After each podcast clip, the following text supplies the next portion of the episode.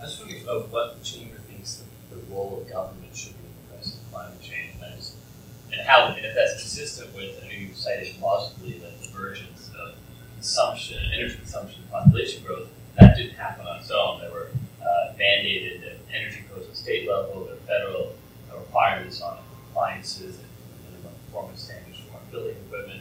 So, how, what, what's the what's the role of government in climate change? So, I think we only have to look as far as Europe to figure out what we don't want, right? Uh, in Europe, we have the European trading scheme. Uh, it had large ambitions. Uh, I think the Europeans themselves, well, the Europeans have admitted uh, that it hasn't worked as they had originally hoped. Uh, they didn't get the pricing right. They didn't get the timeline right. Uh, and their emissions are up. And what is happening in Germany, you know, they're quietly turning on the coal-fired power plants. They're getting nuclear power from uh, France, even though France, you know, even though Germany said they didn't want any nuclear power. So they're winding themselves around trying to, you know, solve what is now, you know, huge escalation in costs. Uh, and I go back to where we were, you know, if energy is this important to our economy, if we prove that we can do this over time, we don't need a huge government mandate coming in, right?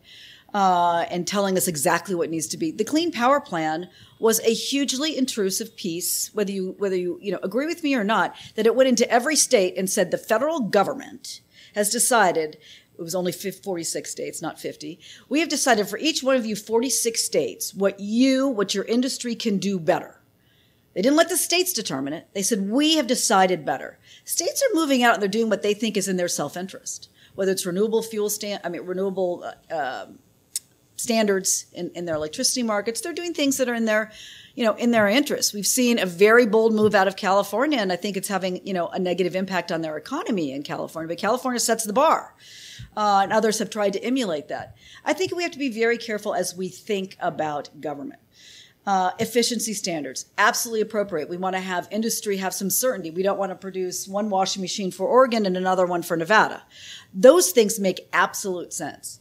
But for the government to come in and decide that we want a massive, you know, a massive trading scheme is another thing. Now, everyone would say, well, why not a carbon tax, right? Uh, and everyone said, well, bring me one and we'll take a look. Because nobody has been bold enough in this country from a politician standpoint to propose a carbon tax. You know, they had the opportunity in the tax bill. Nobody wanted to do it on either side of the aisle. Uh, so we're in a little bit of a chicken and egg thing.